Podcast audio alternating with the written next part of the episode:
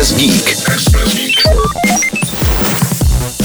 Herní konzoli Nintendo Switch představila japonská společnost poprvé v roce 2017 a prakticky hned se stala v herní komunitě oblíbeným produktem. Teď Nintendo na svůj původní populární model navazuje a představuje variantu s větším displejem, který zůstává prakticky ve stejně velkém těle, ale díky OLED displeji nabídne lepší barvy, ovšem nepočítejte s větším rozlišením, stále jen 720. I nový Switch přichází vlastně jako tři v jednom, kdy buď hrajete s joycony připojenými k obrazovce, joycony to jsou ovladače od Nintendo Switch, nebo si obrazovku položíte, má to vzadu takový stojánek a joycony oddělíte. No a pak je tu ještě takový domácí hraní na televizi, kdy konzoli vložíte do dokovací stanice, nově včetně vestavěného LAN portu pro online hraní. Interní úložiště bude tentokrát mít dvojnásobnou kapacitu 64 GB, no a nový model má mít také vylepšené audio, ale vlastně i v té eh, dokovací formě zůstalo rozlišení stejné, tady je o něco vyšší, tady je 1080. Eh, nové Nintendo Switch OLED dorazí ve dvou barevných variantách, buď s bílými ovladači, nebo s tradičně červeno-modrou kombinací a bude o 50 dolarů dražší než standardní Switch. České ceny zatím nejsou známé, konzole by se do prodeje měla dostat kolem 8. října,